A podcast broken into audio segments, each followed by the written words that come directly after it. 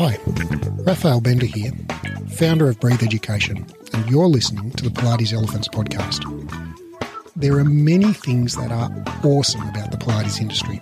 However, many of the practices that we take for granted are out of date, illogical, or just plain pseudoscientific. These are the elephants in the room, and I'm here to talk about them openly and honestly, and with a couple of F bombs thrown in for good measure. Pilates Elephants is about debunking the myths and giving you science based tools to become a better, happier, and more fearless teacher who really fucking knows your stuff.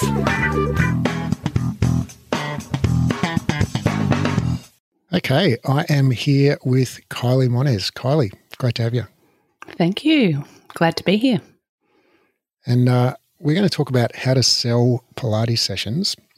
Uh, but before we do that, could you introduce yourself? So, I'm Kylie. Um, I have been at Breathe for 15 years now, so a little while. Uh, we started way back when we first opened the studio. So, I started in a sales role back then, um, essentially selling yoga and Pilates to people. Um, that was fun. um, and I guess, you know, since then I've been part of the team at Breathe as we've developed the education side of the business and continued to sell that and lead the enrollments team. That was the last 15 years in a, in a nutshell. nutshell. um, yeah. So uh, when uh, I'd, maybe if you're listening to this, you already know this, maybe not. I can't remember how much we've talked about it or how much you've taken on board. But uh, before Breathe Education was Breathe Education, it was Breathe Wellbeing, which is a Pilates and yoga studio in the central business district of Melbourne, Australia. And we opened, well, we we started business in December 2006, and we opened sort of officially opened in March 2007. And between December and March, we did our best to pre-sell a whole bunch of memberships and uh, to the studio. We had a actually I wasn't the studio manager or CEO at that point. I was the sales manager, and uh, we had a team of six gun salespeople. Um, and Kylie was you know one of those. Uh, your previous role, I think, was leading three fitness. Uh, yeah, so I'd previously studios. been in in fitness and uh, yeah, running running fitness businesses and obviously sales teams as part of that and um, yeah, we bombed abysmally. Um, couldn't sell couldn't sell Pilates and yoga to save ourselves. um, and it, because remember, this was this wasn't lack of skill in sales. This was 2000, early 2007, late 2006. Nobody knew what group reformer was. We were selling group reformer. It wasn't even a thing. This is way before any of that happened. Plus, we didn't even have a studio yet. We were just selling an empty sort of like construction site with no reformers or anything. so we were was, selling the dream. We were selling a dream, um, but we were selling a dream. No one really understood what the heck it was that we were selling. So, um, uh, and one by one, I had to let go of all of those other brilliant, brilliant salespeople. And uh, Kyla was the last one left because she was the best of the best. she was the last person I wanted to let go. Uh, and uh, 15 years later, here we are. Yep. and we have figured out how to sell yoga and Pilates. Um, and, and yeah, it's not so, that complicated. no. But it's a lot easier in today's climate than it was in 2007. Like this is before the freaking iPhone, for God's, you know, like nobody, you know, like the, this is before Facebook was massive. This is all like basically the way that you advertise and sell stuff today in terms of just the media that you use and, and how people find your stuff is completely different. You know, we were doing like paper lead boxes in the local cafes and you know, and there was a lot of uh, footpath uh, walking and talking to people and events and you know st- still fundamentally a lot of connection but it was a lot of in-person connection. So you really only had your local geographical location to draw from. So it's it's you know it's a very different environment now. Right. And um, i mean we had literally um, garbage bags full of paper you know slips with people's names and phone numbers and emails on them that they put in these lead boxes. And uh, to win a prize. calling them morning till night uh, touring people around the studio well studio construction site. Um, you know just step over that bandsaw come into the reformer studio. Well i know it just looks like a like empty room with no ceiling but believe me, this is a reformer studio. So, um, but it, I think there's a lot of um, skill and development that we've gained from those experiences. And whilst, yeah, they had their challenging moments, I think, you know, part of why it's now successful is actually because we got good at selling the dream and understanding the differences and understanding the process from cold calling people through to now with people that are actually engaging with your product and want the service that you provide. So it is a mm. it is a different environment. Yeah, and I think um, you know selling fitness in general, you know, is uh, is a tough gig because uh, the whole reason you have to sell fitness is because people like people at some level know they need to do it, but it's like it's hard work. so they don't want to do it. Yeah. But that, you know, that's the thing in selling, isn't it? Getting someone to do something they don't want to do because they want the outcome. Right. Yeah. So let's let's get into it. Um, so really, uh, you know, to set the to set the table on this, every if if you're in business, you're you need to be able to sell, and I would I would argue pretty strongly that selling is the foundational skill of of being in business because every business is in the business of selling something, whether it's a product or a service. And uh, the number one most certain way to go out of business is not to sell enough of whatever it is that you sell at a high enough price so that you can make a profit. and uh, as they say, uh, more sales solves just about all problems. Um, so whatever the problem is in your business, more sales will probably solve it. Um, so yeah, so I think I think, uh, and, and if you think about marketing, like marketing is just sales done one to many. Um, and I think even to a certain extent, coaching, you know, if you're coaching your clients to do the things they need to do in order to become what they want to become, like that's basically, it's not basically, it is selling. selling. um, you're selling them behavior change. So yeah, selling really, I think is, is a truly foundational skill of business and your business will never succeed beyond your ability to embrace uh, selling. Um, and uh, so, and I, uh, I think, I don't think, I know because I've talked to a shitload of Pilates instructors and, and business owners that uh, selling is something that most Pilates business people, both Pilates instructors as well, find like pretty kind of either icky or uh, kind of mystifying or both. Um, and so I wanted to, the purpose of this conversation today is uh, for Kylie and myself to um, help you, the listener, dear listener, um, get over some of your limiting beliefs about selling and uh, start selling more. because when you do that, you'll have happier, more successful clients and a happier, more successful business. So, um, yeah, Kylie, uh, what do you see as the? I mean, we were talking about this offline, and um, really, there's two areas. We said there's two areas that are hold people back, and one is limiting beliefs, and the other is skills. Um, so, but let's talk about limiting beliefs first. And can you tell us why you think we need to start with limiting beliefs? Well, I guess fundamentally, I think most instructors become Pilates instructors because they want to help people. And often there is a little bit of a disconnect between the good person that I am and I want to help people. And wrongly, people's perception of sales is often that it's deception or it's you're trying to scam someone out of something or you're trying to push a sale on them or sell them something that is not what they want when in actual fact you know sales is a service right when you when you're giving to people what they're coming to you seeking, you're just facilitating a pathway for them to be able to achieve the outcome that they want to achieve. And in order to do that, there needs to be an exchange of service and an exchange of, of value and dollars and for that service. So, you know, I think fundamentally, most instructors need to just understand that in order to help people, they have to give them and sell them the service. Huh.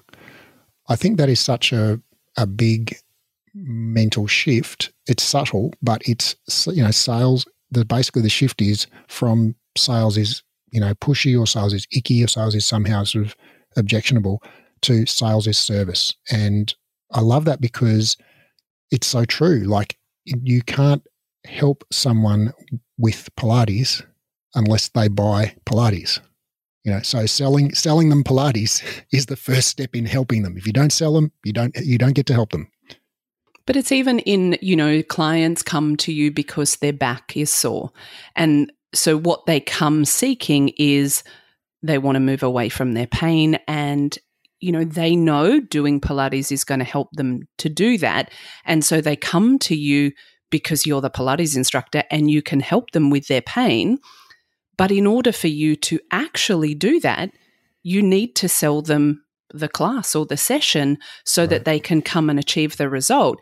And in order for you to run the session, you need to buy your reformer and pay your instructors and have your electricity. So there has to be an exchange of dollars for them to be able to do that. And I think mm. it's just people letting go of the the belief system around I'm trying to push something on someone when, in actual fact, particularly in this environment, and it's not always this way in sales, but in this environment, it really is, people are coming to you as the instructor because they seek your services. It's no different than with a doctor. You don't ever expect to not pay your doctor, right? It's okay for doctors to make money, but doctors take an oath to help heal people, right? And it's but it seems perfectly reasonable to all consumers that you would not expect your doctor to be a doctor and not get paid to do so. But there is this mental disconnect for Pilates instructors. I think I think a, a lot of instructors feel like they don't have a problem necessarily getting paid per se. Although I think you know most most Pilates instructors undervalue themselves. Um, but I, I think you know I think a lot of people uh, sort of just hope that you know some magical prospect will walk into their studio and just pull out their credit card and go, "I want to buy a twenty pack," um, and, and, you know, hand over the credit card. You know, but but that if they have to have a conversation with that person first, if that person instead of just walking in with their credit card out saying, "I want to buy a twenty pack," that person person walks in and says, "Oh, can you tell me about what your classes are?" Right? They've the the Pilates instructors feel a sort of feel bad about steering the conversation towards, you know, that person buying a 20 pack. So, why would they not, as a basic starting point, steer the conversation to amazing? What are you wanting to do class for? Yeah. All right. All like, right, so, isn't right. that isn't yeah. that the how you help them? Yeah. Yeah. All right. So, I, I want to bookmark that and get back to that in a sec because that's about you know what's your product and you know are you really selling Pilates or are you selling something else? Um, uh, but I think so. All right. I mean, it feel. I mean, it's hard hard for me to know. I wish we had the live audience here because it'd be great to get feedback from people on, uh, you know, what's going on for you as you're listening to this. Uh, but I guess you know this this this kind of cultural cringe that we have in the Pilates world. Not you and me, obviously, but the collective we. um, uh, you know, and by the way, when we were working at Breathe Wellbeing, you know, we couldn't sell it to bloody save our lives at the beginning. um, but we got that business up to $2.4 million in, in revenue per year uh, with two studios. And, um, you know, so we, we figured out how to sell Pilates and can yoga. I, can I jump in there? Can I yeah. tell you why that is? And this is what I know now. We struggled to sell it back then because we didn't know what our product was. Yeah, we yeah, were yeah. selling a studio that Pilates didn't reformer. exist. We were selling a product that people didn't understand. So therefore, they didn't know they needed or yeah. why they needed it. And we didn't necessarily have the experience back then to be able to know what that gives them. And so we got good at that. And yes, then you can, you know, be successful in business when you can sell it. But fundamentally, you got to know what you're yep. what you're offering. Yeah. Um, so how can we how can you know, how, how can we, do you think there's more required? I guess is what I'm trying to ask about uh, to help people, you know, overcome this sort of cultural cringe around selling in Pilates. you know, can we can we just say, hey, look, you know, sales is not icky. Sales is the first step. Sales is service. It's the first step in in serving that person, helping them. It's like they can't you can't help them over their sore back if you don't sell them any sessions. so it's like just get over it and sell them because that that's actually part of your job is to help them. And if you see they need Pilates, so I guess I guess you know, conversation I was having recently um, with a Pilates uh, small, very small Pilates business owner was, um, you know, she was struggling to recommend to somebody, you know, to a prospective client that they buy, you know, X Y Z pass or whatever it was that she was selling. Um, and it was so weird to me because I, you know, I said to her, "So, right, imagine I'm your, you know, sister and I live in a different country or a different part of the country, and I've rang you up and said, hey, look." my back's been killing me. You know, I'm feeling really stressed at work. I'm feeling stiff as, you know, I'm thinking about doing Pilates. I mean, what do you think? Do you recommend I do? Do you think, do you think I should do some Pilates or not? Is that a bad idea? You know, like what would you say to that person, right? Would you say, oh, look, no, I don't want to, I don't want to influence you. I don't want to bias you. You know, I, want to, I don't want to push Pilates on you. You say, no, fucking A, you should you do some tell. Pilates. yeah. right? This is going to help you. No problems. Right. So, so if I'm your, if you would recommend it to your sister, right? And then I walk into your studio with my credit card out saying, you know, you know, I've got a sore back. Like, yeah. why wouldn't you recommend it to me? Why yeah. wouldn't you help me out? Wouldn't you give me the same advice you'd give your sister? Well, and and look, I think that's the thing is people need to feel authentic about what they do and they need to feel like they are they are doing and saying the right thing. And I think the first step as an instructor in in being able to get comfortable with selling is to actually you know there's a saying in sales you got to get sold to sell yeah. right? And you need to you need to be sold on yourself. You need to understand your value as a practitioner your value as an instructor. What do you give your clients and why do they come to you, right? And when you know in your bones what you do and why you do it, and you have, you know, you have this eh, desire to help people and you know how to do that, then there's really no barrier there because you're like, well, of course, like your sister, of course, this is what you do. Of course, this is how I help you you need to come three times a week. The best way for you to do that is on this option. Like that's right. just me helping you. Mm. You know, that's not a, I don't, I'm trying to sell you something or I'm trying to take your money or anything like that. That's me helping you. But you have to know what you do as a, as an instructor and what you can really offer them. And I think that's the, that's the first step in this equation for most instructors is to get comfortable with their skill. And if they're not comfortable with their skill, then level up, right? Mm, mm. Do the so, education you need to, you know, be able to do the thing. All right. And I think that's a Grant Cardoneism. Uh, is that where we got it from? It's be, you know, in order to sell, you've got to, to be sell. sold. yeah. yeah. Um, uh, and I love that. It's so. I think it's such a true, such a truth that. Uh, all right, so you know, number one, you know, before that person even walks in the door and inquires about your prices or whatever they ask you, it's like, well, do you actually believe that you can help people? Like, do you believe if I came to you and I said my back's sore, if I come and do, you know, sessions with you for a couple of months, like, will I be any better? It's like, do you actually believe you can help me? And if the answer is no, it's like, well, first probably slap yourself upside the head because, you know, if I do why? Pilates yeah. a couple of times every week with you, even if you're just an average Pilates teacher, right? Just fucking moving is going to be really it's good for help. you, right? So even if your skills aren't, you know, tip top at this instant in in history, it's like yes, you can probably help, you know, the majority of people. But if you, you know, if with a little bit of self reflection, you genuinely feel like, yeah, I'm not that confident, it's like, yeah, okay, go and get some more education. Hey, we do Pilates instructor training. You should come train with us. We'll teach you how to help anyone. But this is not an ad for Breathe Education. This is this, you know, I don't think you actually need more education to help people. Like you can, you can you can help people right now, right? More education might help you help people more effectively, right? But you can help people right now. Yeah, I'm going to respectfully disagree with you on that.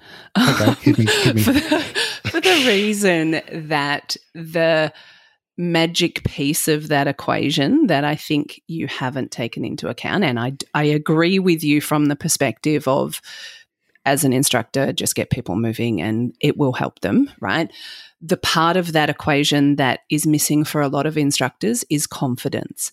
And mm-hmm. that comes mm-hmm. from education. Comes from that knowledge. comes yep. from knowledge and from really truly understanding that you can help people.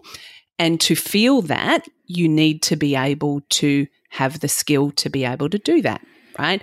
And yep. that's the part of the equation that if you're not sold on your skill, then skill up, right? Yep. Level yourself up, go do education, go build the pathway for whatever it is you need to get comfortable with in your own ability so that then you can really genuinely with a high level of integrity feel like you can help someone yep. and then the selling is not even part of the conversation right. right? It's, of course, I can help you. This is how right. we do it. Right. And if you've if you've got like, you know, a hundred client testimonial, like five star Google reviews saying, Oh my fucking God, you know, working with Kylie is the best thing that ever happened to me. I can't believe I lived the first 30 years of my life without knowing Kylie. It's like unbelievable. I've sent my whole family to it. It's like, if you've got a hundred reviews like that, it's like you and then you know I walk in and say, "Hey, oh, you know, I've got a sore back. Do you think you can help me?" You'd be like, "Fucking a, I can." and if you feel that you can't, go and have conversations with those people that gave you reviews and yeah. really understand it. Really understand what did you give them that they couldn't get elsewhere. How did you transform their life? How did that, you know, how did that evolve? Yeah. Because if you if you're not sold on your service use your community and the people that you teach to help you get sold on the detail of how you transformed you know their well-being their health their mm. whatever mm. it is they came to mm. you for how did you actually help them with that and when you understand the detail then you can start to just build in that it just it grows right it's like it's one of those things that just builds and builds and builds and builds until then when the people walk in and they're like oh can you help me with this? And you're like absolutely. Here's a hundred different ways we can do that. Mm. like what works for you? You know and then you have solutions right? And that's i mean essentially you know going into kind of the sales stuff there is a point in your sales cycle where you are you know understanding what their problem is and then part of that sales cycle is showing them the solution. But this you need to know what the solution is and to know that you can actually provide it so that you can sell it to them because otherwise then you feel inauthentic if you don't believe that yourself mm. and mm. that comes through and that's where people aren't good at selling and they feel horrible about it because they feel inauthentic mm. in their skill and it's a vicious circle yeah I, that is so that is so uh, good i think the two things i want to draw out there or one, I just want to highlight what you said about uh, just go and pump up your own tires. Like read through of your testimonials. Go and you know call up the client that loves you and ask them what they love about you. Like you know, just go and pump up your tires and get in a fucking great mindset before you have that conversation. You know that sales conversation because you're when you are sold on the value of what you provide, it's like it's less. I mean, you know, skill in sales is a thing, but conviction will beat skill every day of every week. time, every time, and and you know mindset and approach is really part of that, and it's it's knowing what you offer, it's being really comfortable with what you offer, and you know I would say even go into those conversations with you know it's it's not ego driven right it's okay to hear good things about yourself when you're do, doing good things in the world. And I think often people are like, oh, you know, I don't want people to talk about me, or I don't want to, I don't want to feel like they're pumping up my tires, or they're, you know, but actually. It's incredibly humbling when you genu- genuinely want to help someone. It's incredibly humbling to hear when you have, right? Mm. Like that in mm. itself is game changer on how you know, because what you get to do is you get to understand the skill And then you can replicate it with the next client and the next client and the next client. And that's where you build that momentum in how you help people because you actually understand what it means to them. And so you can do the thing again because mm. you know what it is. Mm. The second thing I want to draw out there is what you said about feeling inauthentic. And I think that is, again, like you've hit the bullseye with that. Uh, and I want to, I guess what, what occurs to me is that – uh, perhaps a large part of that feeling inauthentic, like part of it, you know, is to do with imposter syndrome and people not having confidence that they can, in fact, help people. It's like, okay, I'll look like I know what I'm doing here, but really I'm just faking it. And one day someone's going to notice that I'm totally a fraud. um, so, yeah, so there's that. But we already talked about that. Go get educated, go pump up your tires, read your testimonials, talk to your favorite clients, etc. Um, have an extra cafe latte. Um, uh, but the, the, I think the the other, you know, uh, another place that in that feeling of inauthenticity can come from is because when people start to have a sales conversation, they actually become inauthentic. Right. So if if I think of sales as this kind of thing that you do to someone, you know, like it's like oh and now we're having a sales conversation so i put on my sales voice you know or whatever. Um, whereas like if it was just your sister walking in going gee my back fucking hurts you know what do you think i should do? It's like what would you say to that person? Just just do that. Like don't but be there, inauthentic. But but even in you know what you said there of the sales conversation is what you do to someone. You don't do anything yeah, to yeah. anyone. You actually have a connection with people. Yeah, like when yeah. you connect to people and you you ask authentically what brings you here today?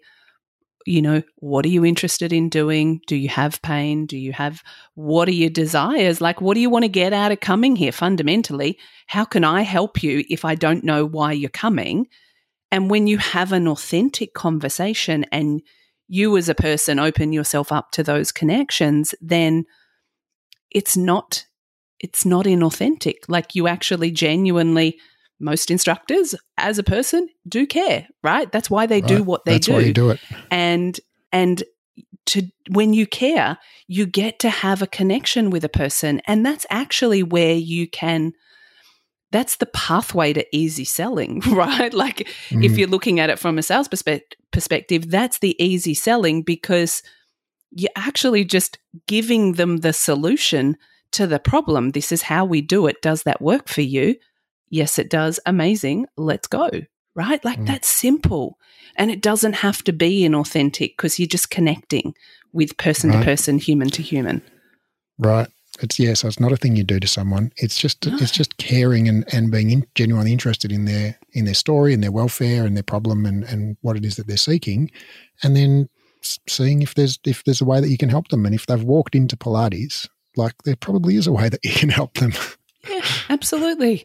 And even you know, even the there's so much overlay with uh, when you break down your sales, you know, like standard classic sales cycle as far as rapport building and stuff.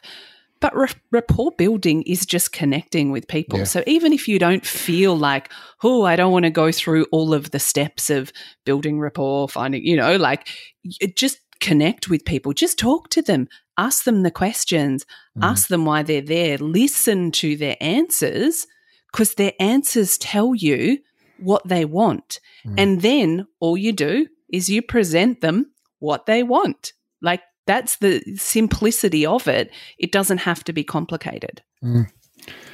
Um, I, there's something I want to just uh, talk about here, which is how do you know when you're having a sales conversation? So, like we talked about the scenario where, okay, I'm I'm sitting in my Pilates studio in between clients, and you know, Kylie walks in the front door. She's looking like she's never been here before. She's you know walks up, and I say, "How can I help you?" And Kylie says, Oh, I'm just wondering about your prices or whatever. So, all right. So now we're having a sales conversation. That's pretty obvious, right?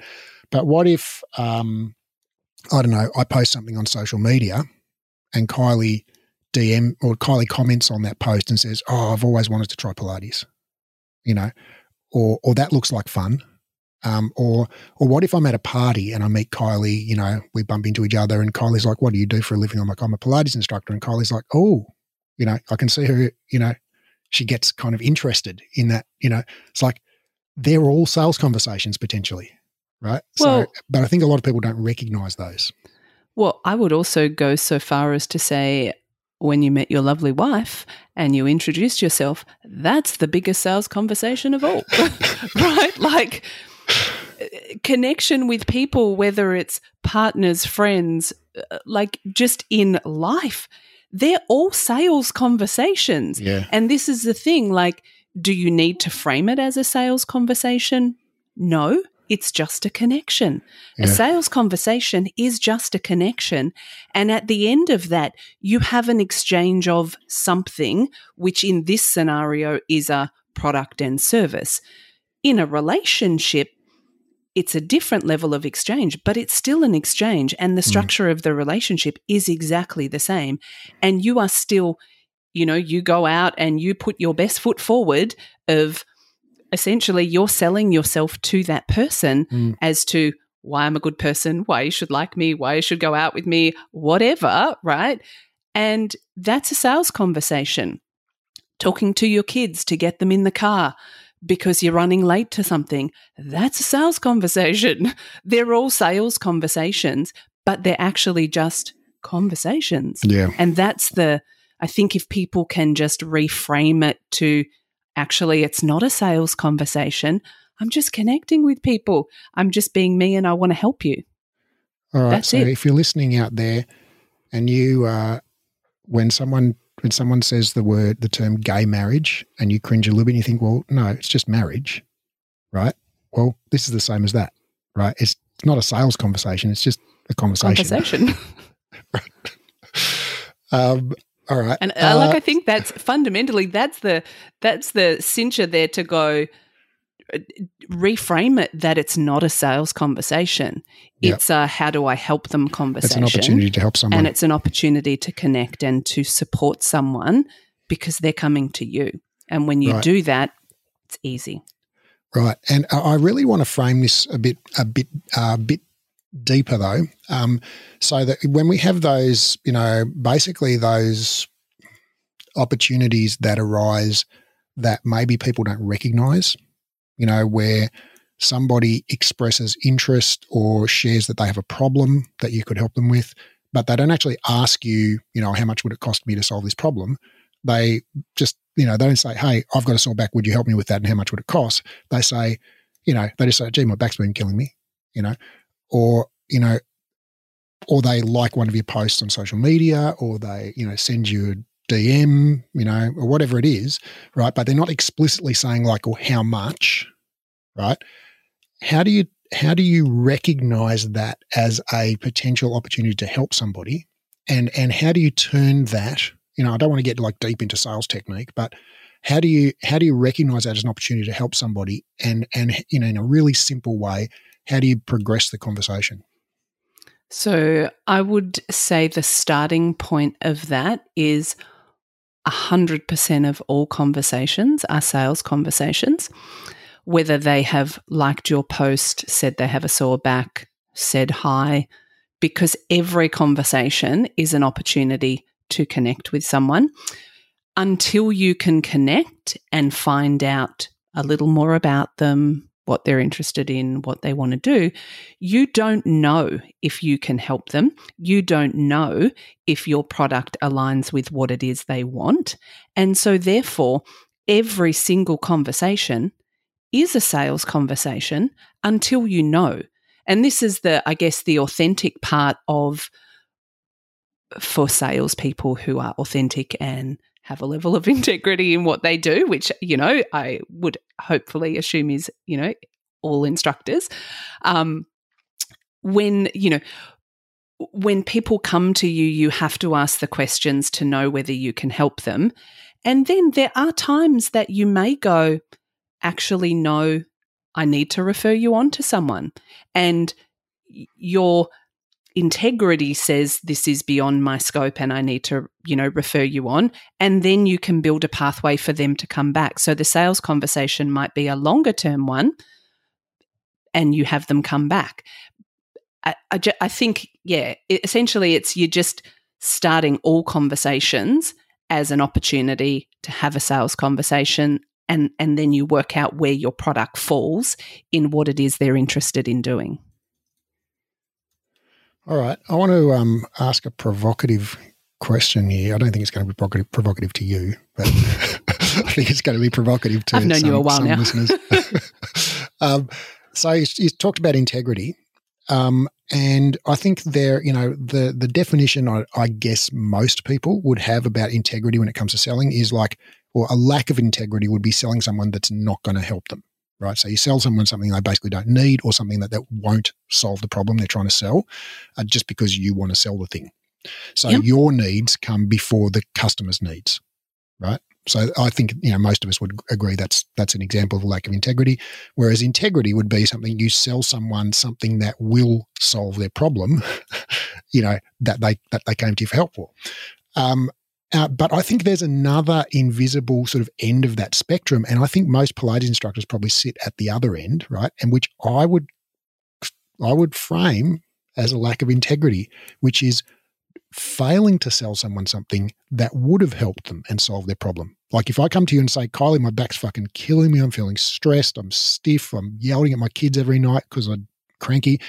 You know, if only there was something that would help me with that. And you're like, oh, well, I'm feeling like I'm just indulging in sort of imposter syndrome. So I'm not going to, you know, recommend. I'm not going to tell you I can help you. yeah, right. Because what if uh, I can't? Oh my God.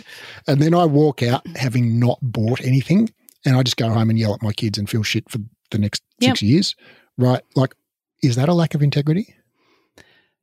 Yes, it comes from it. Absolutely, it comes from a different place, um, and it comes from their own inability to value what they do, um, mm-hmm. or their own inability to understand what they do and know where their skill and scope lies. I think mm-hmm. to have integrity in what you do as an instructor, you need to know who are the people that you can help. And equally, who are the people that are beyond your level of yeah. skill. Yeah. And that's yeah. okay to go, actually, you know what? I think you should go and get this checked out by a doctor. There's a few red flags here for me. I'd love to work with you, but in order to work with you safely, I want you to come back after you've had that check and then let's talk about it. Right. Yeah. Uh, you know, and when you take that approach with your clients, you can guarantee they're going to come back to you because you just built a level of trust with them yeah.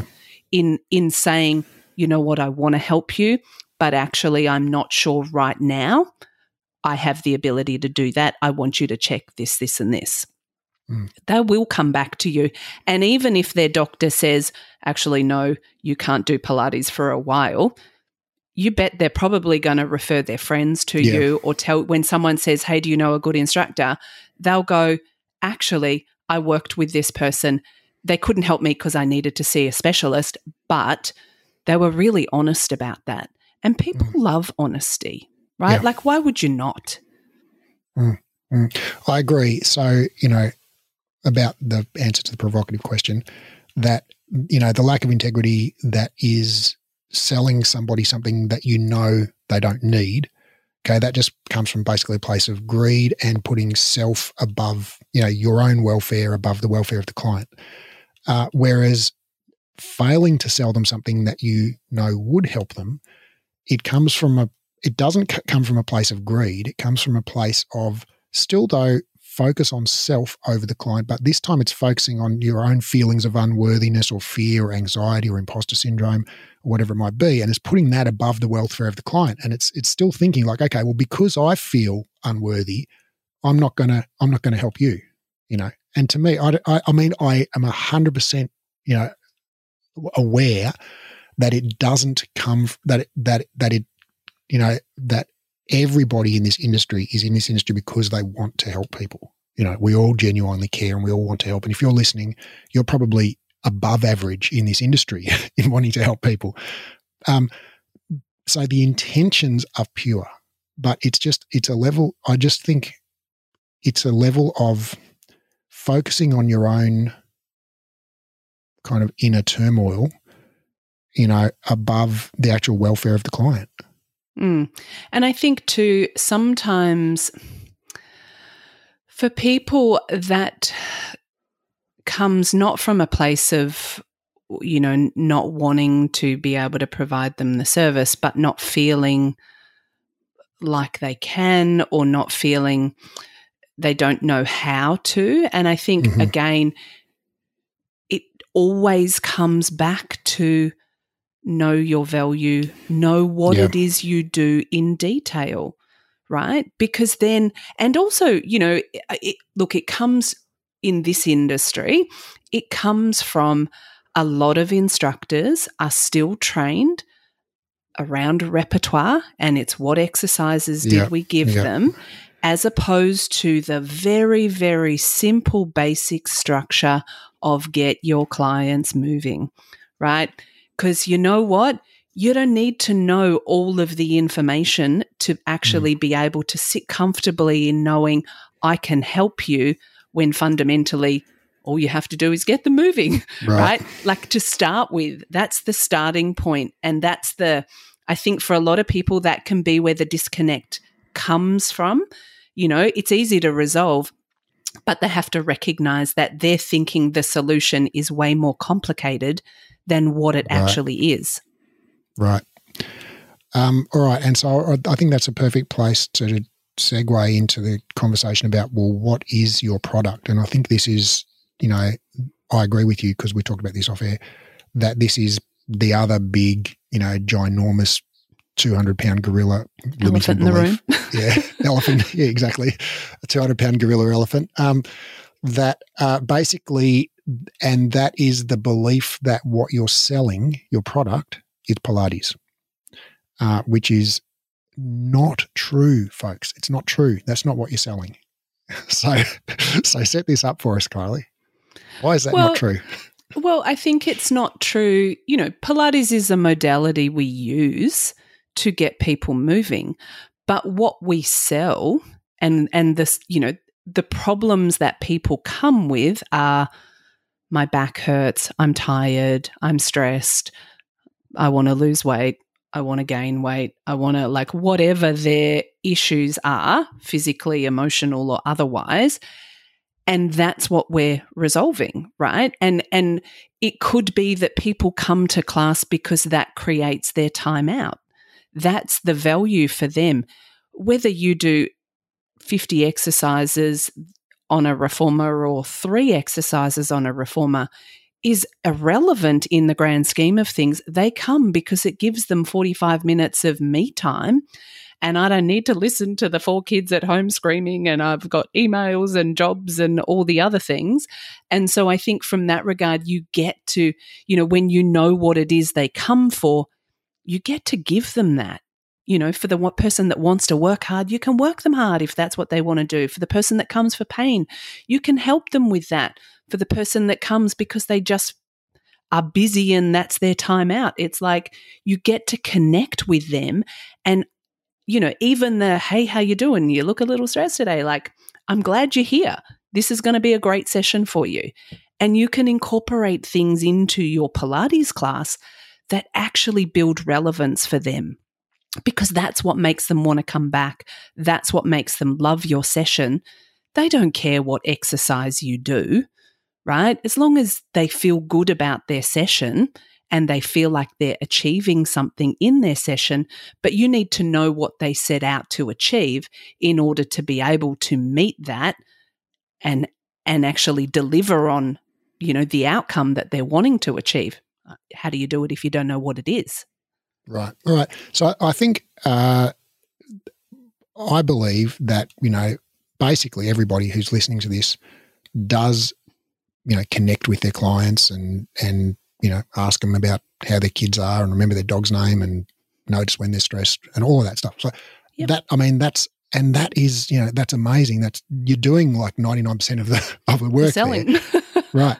Um, but I, th- I think, you know, where, where, and I've talked to a shit ton of people about this in the Pilates world, and they all seem to have the same, same um, misunderstanding about this is that, but surely those clients that are coming to me for a Pilates class, surely they're coming for Pilates, right? They love Pilates. That's why they're coming.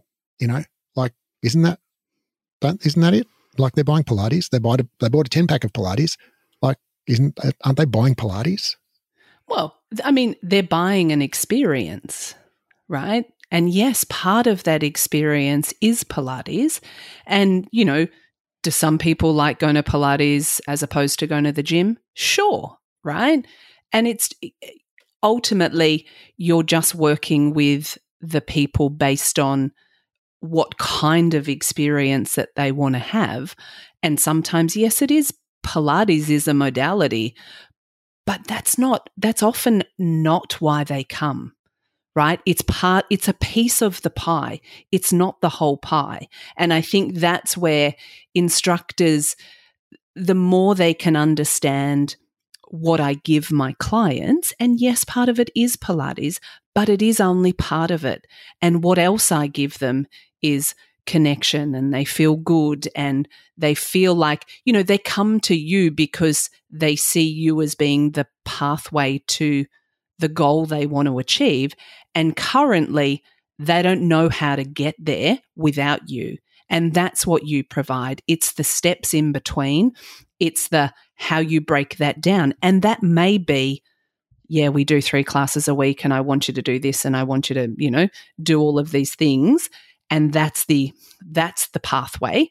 But it's it's your guidance, it's your connection, and it's your motivation, right? If I don't book into class, I don't do it. Like there's a thousand Pilates classes on YouTube, but people still come to classes and people still want to have a live connection with an instructor, whether that's in a studio or in an online virtual studio.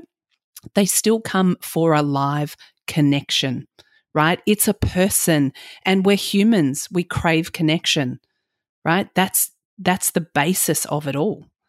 So all right. I, I, think this is such an important point, and it just I really want to tease it out more because I think we there there's more to it. That all right, people love Pilates. All right, there are people that come to you and say, "Gee, I just love Pilates with you," but when often, all right, so there's two things there. The the often the reason you start and the reason you continue are not the same reason. Absolutely. And so if there's if there's you know you know a million people out there at home who are your potential future clients, you know, they're not sitting on their sofa thinking, gee, I really want to do some Pilates. They're not thinking that. They're not, they're not thinking that. They're thinking, my fucking back hurts. They're thinking, I feel shit. They're thinking, I don't like the way I look. They're thinking, I'm feeling stressed. they they've got problems, right? And then they see someone doing Pilates or they hear of a friend who did Pilates and they think, ah, maybe Pilates is a solution to my problems. Maybe Pilates would fix that. Well, right? often it's because that's validated by their friends or the things they see hmm. because mm. people go, I felt so much better after my Pilates class. I feel right. better when I'm exercising. Well, hello, not rocket science, right? You're right. moving, your body is designed to do that. It but, works. But, it, but it's not inherent it's not inherently Pilates that they want to do. No. It's they don't want to have a sore back anymore. They don't want to be cranky anymore. They don't want to feel stiff anymore. They don't want to not like the way they look anymore. Like they, you know, if they could take a fucking pill to achieve those things, they would. Right? Absolutely. And a lot of people do. like they, people get surgery and take you know like antidepressants and all kinds yeah. of things. You know, because it's easier, right? You know, you, it's the easy solution. And bam. So, so it's people aren't out there going, gee, I wish, you know, if only there was Pilates in my life. No, they're thinking if only I didn't have a fucking sore back or if only I, you know, could do a pull My jeans were too tight. right, exactly. And then they, for some reason, you know, through personal experience or a friend's recommendation or what they saw on, you know, Mari Winsor doing infomercial in the 1980s or whatever it was, they think, ah, Pilates is the answer. Pilates could solve my problems, right? So that's when they come to you and they see Pilates as a potential solution to their problem. But Pilates is not what they want. They want to solve their problem. Like when when you, when you go to the dentist, not you, Kylie, because again, you know, preaching to the choir here, but but you know, listener, when you go to the dentist, you know, do you think you're sitting at home thinking, gee, I really need some composite resin in my mouth? You know, could really do with some more composite resin. you know, no, you think like, my fucking oh, tooth hurts. tooth hurts. right. I want my tooth to stop hurting. And the dentist, going to the dentist is a necessary evil, you know, that you put up with in order to not have a sore tooth. And for right? most people, it's not a joyful occasion either. Right. And if you find a dentist that can make it less unpleasant, that is a real selling point for that dentist, right? But you don't, even for the best dentist in the world who makes it, you know, it's got fun, they've got like pictures of clouds on the ceiling, they play classical music, they give you a lollipop after all of the things, right? Are You're you nine? not going because you love the experience, right? You're going because you want the result and they made it less painful to get the result, yeah. right? And, you know, same with Pilates. Now, after people go to Pilates three times a week for five years, they might come to actually love the experience and become addicted to the experience. And that's a different phenomenon. But you don't have to sell those people, they're already sold. But I'd also question are they addicted? You know, you say addicted to the experience. Yeah, they are probably addicted to the experience, not the Pilates exercises. Yes. The Pilates yes. exercises are again still part of the experience and they're addicted. Addicted is probably the wrong word, but they enjoy the experience of the, the sessions, they also enjoy the experience of the results that they got, whether yeah. that's my back hurts less, my jeans fit better, I'm not as tired, I feel less stressed, whatever their driver is as the reason that they come to Pilates, right. as the Pilates practitioner or the salesperson, that's the key, right? That is fundamentally the key to all of your conversations. Because if you know why they want to come and what problem they have and how they want to resolve it, then you just give them the solution to that. Mm. And let's put the boot on the other foot here and just for you, a listener, you know, if as a Pilates instructor, okay, I'm assuming that you fucking love Pilates, right? You're, you know, you've chosen this as your hopes. career, you know, you do it all day, right? So, you know, you're on the reformer, that's your happy place, all right? That's all great. So, but just say, just imagine a world, let me wave a wand to create an evil alternate universe, okay, a dystopian world where Pilates didn't make you feel better, where Pilates didn't make you stronger, didn't make you more flexible, didn't help your back pain, didn't help your mental health, right? It's just hard fucking work, right? Would you still do it? if you didn't, so I guess it, you know, if you didn't get the results, most people know right? Why, unless you have some dysfunctional, punishing, you know, thing, eh, why would you, right? You, even the hard work, even the things where you go, you know, I take the horrible medicine. I don't know if you've ever had olive leaf extract, but it tastes horrible. But if you're sick, you take it, right? It helps. Uh, you, you know, you still go, Ugh. but you take it because you get the result. And it's the same thing. You know, would I choose to drink it if it didn't make me feel any better when I got sick? Probably not. No. you know, well, pretty positively not. Yeah. Uh, you know, you do you do the thing because it it gets you the the outcome. It gets a result. Right. It gets a result. And so even I think even for those of you listening who are like, no, I just love Pilates, I love it, love it, love it, love it, love it. Yeah, I think you love how it makes you feel. I think it lo- you love the results you get from it. I think the you love the experience you have when you connect with people through it. You know, and so it's the it's about the result you're obtaining and the experience that goes along with that. It's not about the activity itself. So is your pro is your product composite resin or is it not having a sore tooth? You know, is your product the hundreds or is it being free of back pain? Is your product we have fully equipped studio or is your product connection with like-minded people? You know, I mean, do you choose your dentist because of the equipment that they have? Do you do you know do you care what brand of X-ray machine they use? Like, no, you don't give a fuck. You know, like in the same way, the clients most people wouldn't know the difference. They don't care. Your clients don't care if you've got Gratz equipment. I mean, it's nice for you. It's bloody nice equipment, right? But your clients don't give a rat's ass. And if your clients do give us a rat's ass, it's only because you've trained them to give a rat's ass. So your product is not Pilates. So if you if you're scrolling through social media and you see an ad for a dentist saying, come and get some composite resin. You know, the 12 benefits of using composite resin. It's like, you don't give a fuck. That's not, that's not attractive, right? But if you've got a sore tooth and you're scrolling through, through Instagram and you see an ad that says, got a sore tooth, we can, you can be pain free in the next two hours by clicking on this ad. You'll be like, oh, that sounds interesting. I'm going to do that. right. So, and that is not talking about being a dentist or selling the benefits of dentistry. It's talking about the problem that you solve having a sore tooth. That's the problem you solve if you're a dentist. If you're a Pilates instructor, what problem do you solve for people? What problem do you solve? Shitloads of problems. We solve heaps of problems for heaps of different people. We solve back pain, neck pain, shoulder pain. We solve like aching joints. We solve low energy. We solve feeling stressed. We f- solve monkey mind. We solve, you know, like being unhappy with your body, how it works, how it looks. We solve, you know, not being strong. We solve feeling stiff. We, you know, like we solve not being able to play with your grandkids because you can't get down onto the floor and back up again. Like we solve all of these things, right? And many more, right? Talk about those things. That's your product. Ask the question. Ask the question, right? Because if you don't know that their priority is they can't get down on the floor with their grandkids and they just say, well, I'm looking at your five pack, right? Why are you looking at the five pack? What does that give you? right? Like, oh, I want to be able to do Pilates because I want to be able to pick up my grandkids. Oh, tell me about your grandkids, right? Yeah. Like, that's just a connection, but they are sold because you're like, absolutely, this will help you pick up your grandkids, you know?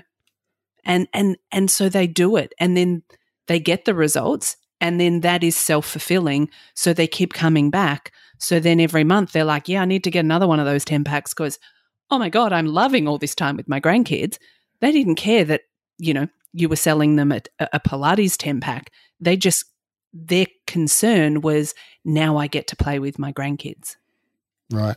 And so if, if I walk into your studio and I say, how much is your five pack or how much is your, how much is a one-on-one or whatever, how much is a casual session? And you just go, oh, it's this much and then sell me one, right? You've done a total disservice to me Whereas if you say, well, like, why, tell me why you're interested. And I say, oh, well, you know, my back's been killing me. And you say, well, so, you know, how, you know, what effect is it? How's that affecting you? And you're like, oh, I'm like, oh, well, I can't play with my grandkids. And I was on the weekend, I was at my daughter's house and she asked me to pick up a little girl and I couldn't. And that felt terrible. And I want to be a good grandmother and la da da da da. And then, you know, Kylie understands what my actual problem is that I'm trying to solve right? And a fucking casual session is not going to solve that. No. And and also I think too most instructors want to provide the appropriate support for their clients and in order to successfully do that you have to put them in the appropriate classes and for someone that comes completely debilitated having them in a high intensity class is not the right solution for them. And so, yes, you may need to have a sales conversation around. I want you to do a couple of one to one sessions first. I think this will really help you. Then we can write a program. Then we can put you in some small group sessions. And eventually, if you know, if you understand those, if you understand the tension between their finances and their result, and you can have a really transparent, honest conversation around that of, okay, I understand you can't afford one to ones every week. Let's build a pathway that you can do a couple of one to ones, then some small groups. That's more cost effective. And then we'll get you to group classes if that's where they want to be. But for you to start them there when they come in and they can't walk, what kind of experience is that giving them? They're not going to come back because they're going to end up sore, feeling unfulfilled, feeling worse than when they came in because you've created an environment for them. You've created the environment for them where they can't achieve a result because you didn't set it up because you didn't want to ask them to do a one on one session when a one on one session was the solution in that particular scenario. It's not for everyone, but it is in that scenario if they can't do those sessions. But if you don't ask, you don't know. All right. So I want to I want to talk about, you know, uh, probably the last thing we've got time to talk about, which is the mindset of order taker versus problem solver. And by which I mean that, you know, when the client comes in or prospect comes in, you know, and says, oh, how much is a casual class? And you say it's this much, and then you sell them a casual class. Um, Whereas, Can I just jump in there and say, yeah. don't ever just give your prices. I have absolutely no concern in talking price with someone, but if you haven't understood their problem, right. a price is just a price, right? Right. right. There is no value to that cost because they don't know what they are getting out of it.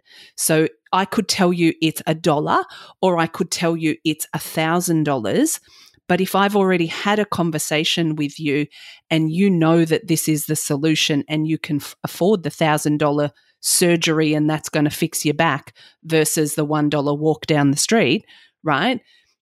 People pay what they pay if the value is understood by them and it's relevant enough to be worth that amount, right? right. So, with so, no context, it's just a monetary amount. Right. So if we if we take uh, so and that's what I mean by order taker versus uh, um, what did I say solution provider or something. I probably had a better term for it a minute ago. Problem solver. Problem solver. That's the one. Um, so you know the order taker mentality. What I mean by that is like the client you know tells you what they need right? I, need a casual class. You know, I want to buy a five pack, whatever, right? And so you just go, okay, great. You know, that's this much, and there's your five pack. Um, and that that is analogous to you know you if assuming that you're listening to this that you don't know a lot about how cars work, right? Um, that you take your car to the mechanic because it's making a funny noise, and you say, "Oh, put a new fuse in it." Right? How much is a new fuse? Right? And you don't know fucking what's wrong with the car, right? You've got no clue. It might be the gearbox, it might be the motor, it might be the wheels, I'll take the, the cheapest fuse. right. And, and so if the mechanic just sold you a fuse, right? Is that good service? No, that's terrible service, right? What you want the mechanic to do is go, oh, got it. Well, how do, how come you need, how do you think, why do you think you need a fuse? I was making this funny noise when I drive around a corner. Huh, doesn't sound like a fuse to me. You know, let's look under the bonnet and see what, oh, it's not a fuse. You'd need a blah, blah, blah machine. The engine's it, fallen right? out. right. Yeah. Diff's fallen out. Um, so, like, you want the mechanic to diagnose the problem and sell you the correct solution to that problem because they are the expert on how the fucking car works, right? Not you, right? If you knew if you knew how to fix it, you would have already fixed it, probably, right? So when you walk in and say, "I, how much is a fuse or how much is it to fix the wheel or whatever?" It's like you don't know what the fuck you want, right? And in the same way, when the client comes to you, they don't know what the solution is. If they knew what the solution was, they wouldn't They'd have the problem anymore. they, they, they don't know, right? So when they say how much is a five pack, the correct answer is why are you interested in doing Pilates? Right? That's the answer to how much is a five pack. Or why are you interested in a five pack? Right? Yeah. Because that in itself, if they're looking at just five sessions, why are they looking at just five sessions? Do they have a problem they think can be resolved in five sessions? Or is that a monetary, I can only afford five sessions right now, and I need to see whether or not this is going to solve my problem so that I can buy the next five pack if that is the solution. But if you don't ask the question, you don't know. And a five pack might not be the best solution for that person. It might no. be a one on one, right? Or it might be whatever, right? So, so just selling them a five pack is a totally lame, you know, cop out. Basically, you're just you're letting them tell you how to how to do you know your job, right? So you your job is to advise and guide them on how to achieve their result through Pilates, right? And how can you do that if you don't know what they want to achieve? So if they just but walk in and say, How much is a five pack? Don't you think it's like going to the doctor for a Panadol, right? Or a paracetamol. You know, you go to them to understand why it is you're sick. And if they just give you a Panadol and say, off you go, generally most people would be like, well, I could have done that at home. Um, yeah, that's a benefit if you're in the US. Yeah, yeah, but but mostly, and and I guess frame it to yourself like this. If you went to the doctor and they just gave you a panadol and went home right they didn't listen to you. Mm. they didn't ask you any questions about why you came to the doctor. And so you feel as the consumer not heard because you didn't get what you came for which was a solution to your problem you may not have said that right but I can guarantee you, if you leave your doctor's office without a solution to your problem or at least an understanding of what the next steps are, you will feel they didn't listen to you. You feel unheard. Do you mm. want your Pilates clients to feel like that? If the answer is no, ask the questions. Mm. And when you ask the questions, right? It's not just the asking the questions is a crucial first step. So, how much is a five pack? The correct answer is, well, tell me why you're interested in purchasing a five pack, or why you're interested in Pilates, or what brought you in today. Uh, and then once you've once you've asked them a bunch of questions and discovered their reason, their deep reason for being there, not just like I was curious, I was walking past and it's like, well, what made you curious? You know, um, how long have you been thinking about this? When did what triggered you to first start thinking about it? Um, what do you hope to achieve by working with me? How will life be different if we succeed by working together? So, you know, asking these questions to understand what it is that they're trying to solve for, and then to actually design them the ideal solution, right? Just like you would hope that if you go to the doctor and describe your symptoms, the doctor will give you the best possible treatment. If you go to the mechanic and describe the funny noise your car is making, they will give you the best possible, you know, repair. Okay. Your clients hope, your prospective clients would hope that if they come to you and describe their problem, you will give them the best possible possible solution to that problem, right? They don't want the solution that's going to half fix their back or sort of help them get a bit more energy right? They want they want to solve that problem. And so if somebody comes in and describes a problem and you think, gee, this person really needs some, you know, three times a week one-on-ones and, you know, for maybe six weeks or whatever, and then maybe we could go to a small group or what, you know, whatever you think is like if that person did the perfect program, what would they do? You know, what would be the perfect program for that person? Don't, don't worry, take money out of it, right? If it was your sister, right, and you were doing it for free, you know, what would you advise her to do? You know, advise your client to do that, right? Don't sell them like if that per, if you're thinking this person needs three times a week one on one, then they go, I was thinking of just coming casually. Like, don't let them do it. That's not the solution. Well, again, I'd say ask them why they were thinking of coming casually because you may find that there is a price barrier there sometimes a price barrier is a real thing, right? People have a certain amount of money that they can allocate to it, and that's a real problem. And but sometimes it's not that's not actually the problem. The problem is that they don't yet see value in the sessions. And so, therefore, any amount of money is too much money yeah. when they don't have value for it and they don't have a perception of what it's going to give them. Where you do the sessions, they get the result yeah, and I'm sure half of you have lots of clients where they'd pay whatever amount of money you charge because it changed their life, right? Yeah. It changed their world. It's worth so much more than what they pay for your sessions. But when you understand that and you can ask those questions, you know, it's okay to have a conversation about money with people because they've come to you to spend their money to buy a service. And you can't sell someone something if you don't have a conversation about money. And the more you do that, the more comfortable that becomes. It can it can feel awkward to begin with, right? But the more you do it, the easier that becomes. And the more you frame it in your own mind that you can't help them unless they pay their money, like you can't. You genuinely can't. If you if they don't pay you to teach the class, you can't hire your studio space. You can't buy your reformers. You can't turn your electricity on. You can't pay your staff. Right? You can't do those things if they don't give you money to do those things. So you can't you genuinely can't help them. You'd be working in another job to pay your mm food and, and bills, right? Like you actually just can't help them. And I think the more people get comfortable with that, that you are providing a service, you are wanting to genuinely help them, then it's easy to have a conversation about money. And then you find the solution that is right for your client. And and I would say that um, you know, when you're talking when you're talking about money, if there's a you know, if, if there's a genuine uh, you know financial obstacle there for people. It's like you still got to sell them the solution that's going to solve their problem, right? Mm.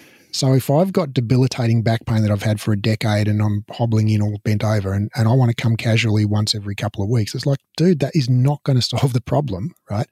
And if I genuinely can't afford to do more than that, well, you can get creative. Like sell, say, look, you're going to, how about we do a one on one Okay, I'll write your home program. You do your home program four times a week. It's only going to be a 10 minute program. We'll get you confident doing it in the first session. I'll watch you do it. I'll give you a little video of how to do it, all of that. okay?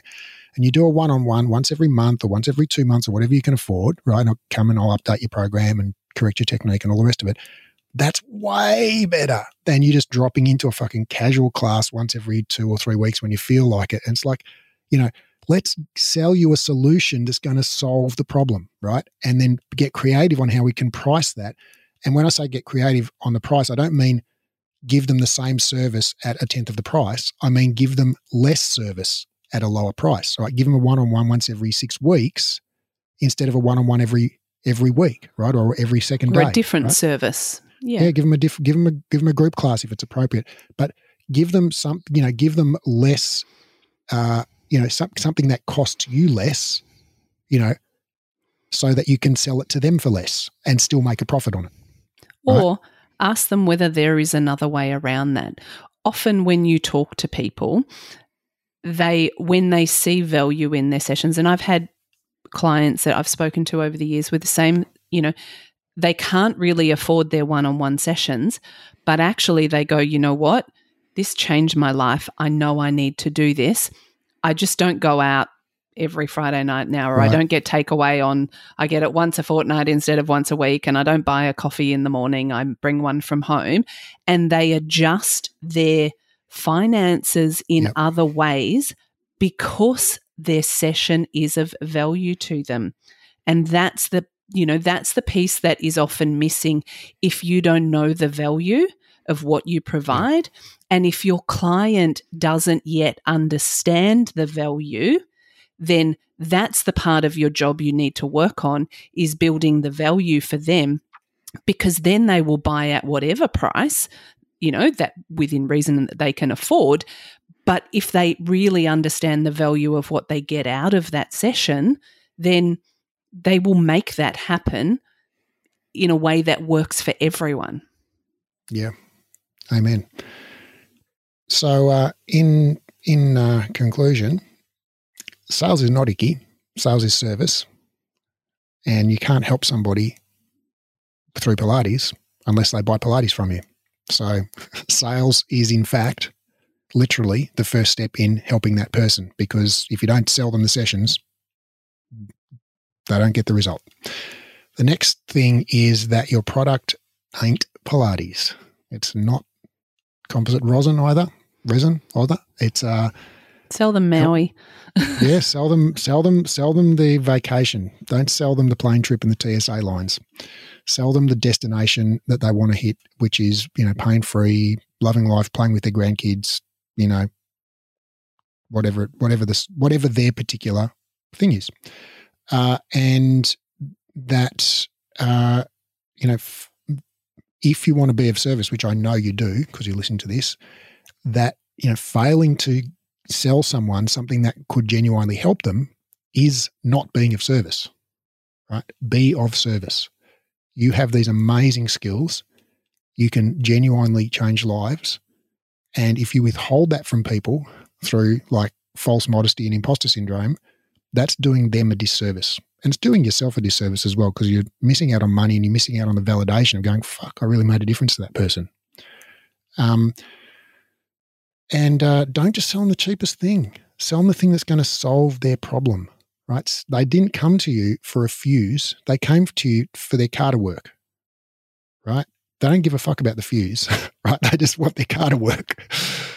So they just ask for the. I mean, when I was 19, and way more foolish than I am now. I went and got a tattoo, and um, I was so shitting myself. I didn't know what tattoo I was going to get.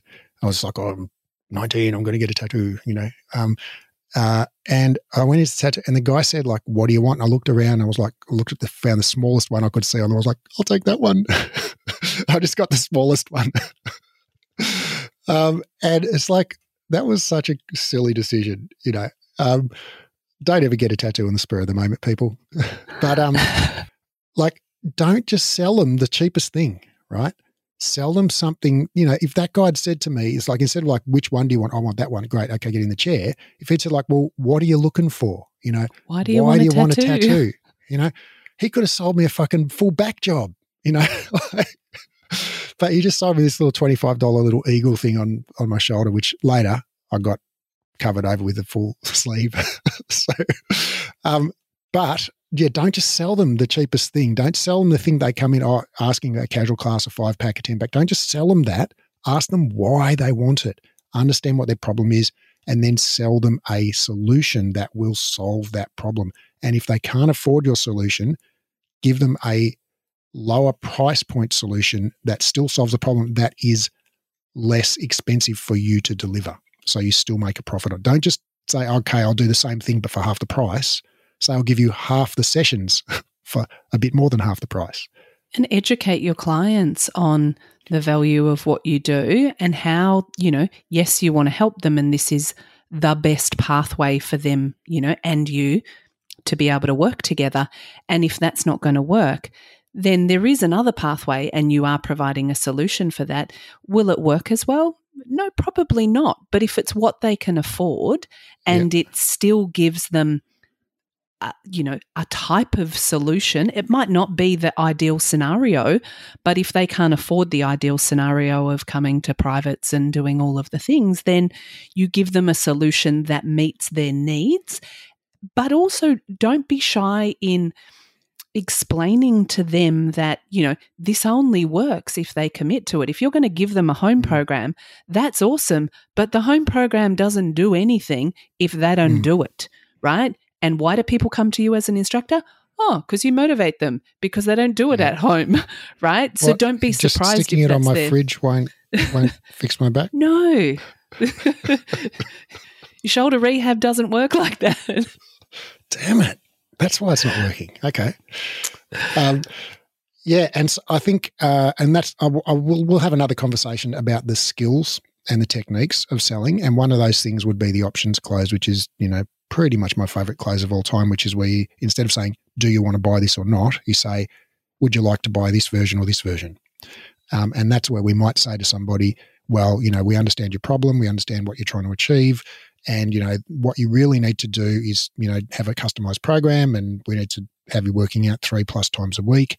And so we could do that by doing one on ones three times a week. And the benefits of that would be this, and the drawbacks would be it's, eh, it's kind of pricey and that or we could have you you know doing a small group you know maybe four on one and the benefits would be there's community and it's lower cost and the drawbacks would be it's less customized you get less personal attention you know and you it's less flexible in terms of the timings so you know knowing yourself or the third option would be we do a one-on-one once a month and you do a home program right i'll write you the home program or whatever and the advantage of that is it's super inexpensive and the disadvantage is well you get basically got it sitting at home your program's on the fridge you know, there's Netflix.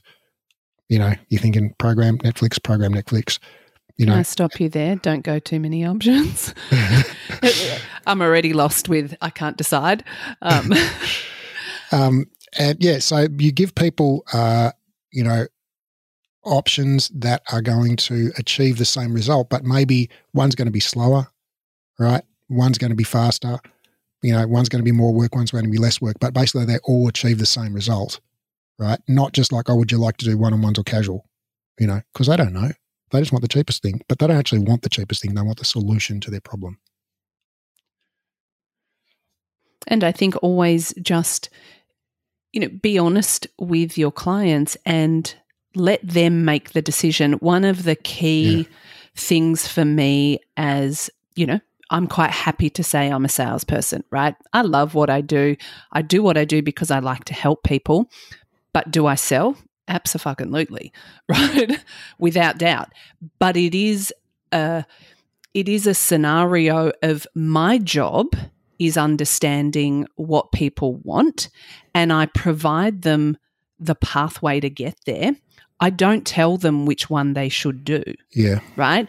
I don't go, you know, oh, well, I think you should do da da da da da da, da, and this is the only option, or there's no option. It's like, okay, you understand what they want, and then you show them the way to get there. And mm. then you ask the question around great, is it this one or is it this one? Mm. Which one do you feel more aligned with? Which one do you think is going to work better for you?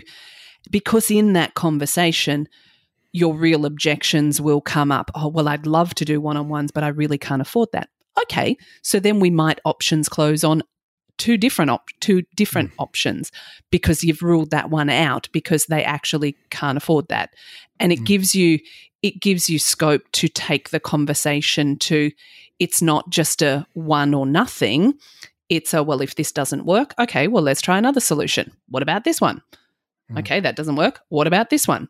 Right? And it's it's an engaging conversation. It's not just how much is your five pass and okay, and they walk out because you didn't even ask the question and they just went, "Oh, that's a lot of money. I can't afford that." Mm. Mm. It's being of service and it's not forcing things upon people that they don't want. It's showing them how to solve their problem and giving them options about whether you know they want to proceed this way or that way. Um, and they you never never get the option to force people to do anything they don't want anyway. Um, you're just basically showing how you can be of service. Yep, and trust that they will do that. Like they want the solution, so trust that if you've shown them the way, they will they will do that, and they will show you the signs that you know you work through with them. Mm. Let's have another chat about um, how to actually do that. Go, yeah, how to do that. We can do a role play. Back in the day. yeah. Good talk, Kylie. Thanks. It was great.